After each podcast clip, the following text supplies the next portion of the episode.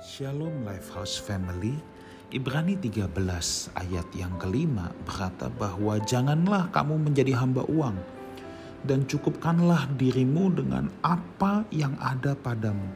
Karena Allah telah berfirman, aku sekali-kali tidak akan membiarkan engkau dan aku sekali-kali tidak akan meninggalkan engkau. Saudaraku, ada peribahasa yang berkata rumput tetangga selalu lebih hijau ya. Uh, biarpun kita punya taman sendiri, kadangkala kita kalau ngelihat ke tetangga, loh kok rumput dia lebih bagus ya. Uh, kemarin ini saya mendapatkan sebuah gambar ya dari Instagram. Gambar itu lucu saudara ya.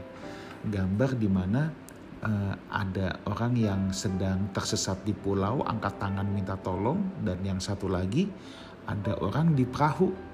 Nah, orang yang lagi terdampar di pulau sendirian melihat perahu datang.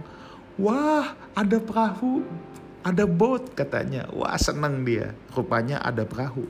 Tetapi yang dari perahu dari jauh melihat ada pulau. Wah, ada pulau. Yes. Nah, dua-duanya lagi terdampar, Saudara. Satu terdampar di laut, satu terdampar di pulau sendirian, pulau tak berpenghuni. Dua-duanya mengharapkan pertolongan Sebenarnya kalau kita melihat kisah itu atau gambar itu satu aja pelajarannya ya. Selalu kita melihat apa yang kita tidak punya, selalu kita melihat apa yang keadaan orang lain selalu kita lihat, wah itu kok jauh lebih baik ya, wah itu kok jauh lebih enak dari saya ya. Nah itu saudara. Nah sekarang Alkitab berkata, cukupkanlah dirimu dengan apa yang ada padamu Memang orang percaya itu harus memiliki apa yang namanya rasa cukup. Nah, rasa cukup ini memang relatif, saudara ya. Sebab ketika orang uh, sudah ada misalnya di level 5, dia akan melihat, wah level 10 lebih enak nih.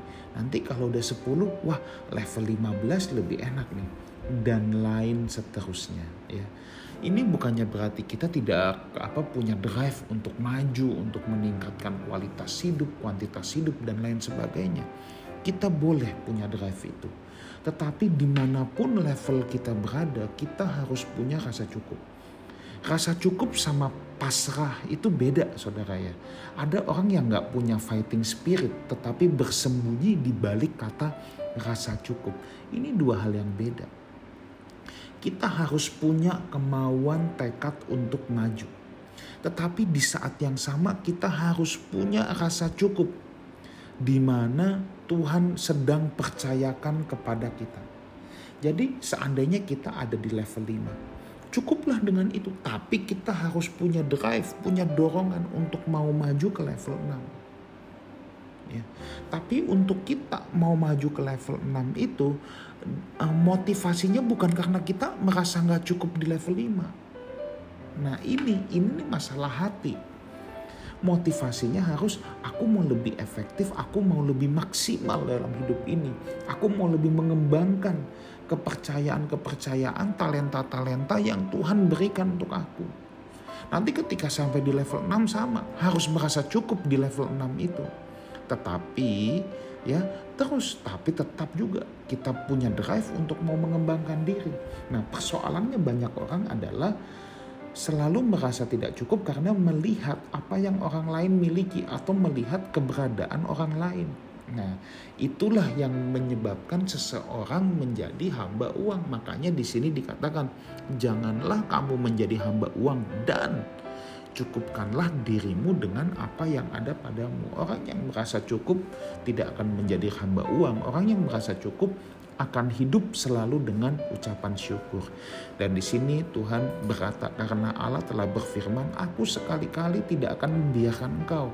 Aku sekali-kali tidak akan meninggalkan engkau di level berapapun saudara, level 4, 5, 6, 7, 8. Tuhan ada di sana yang penting Tuhan berjanji, aku tidak membiarkan engkau, aku tidak meninggalkan engkau. Lifehouse Family, yuk kita belajar punya yang namanya ini, rasa cukup. Tuhan Yesus menyertai kita semua. Amin.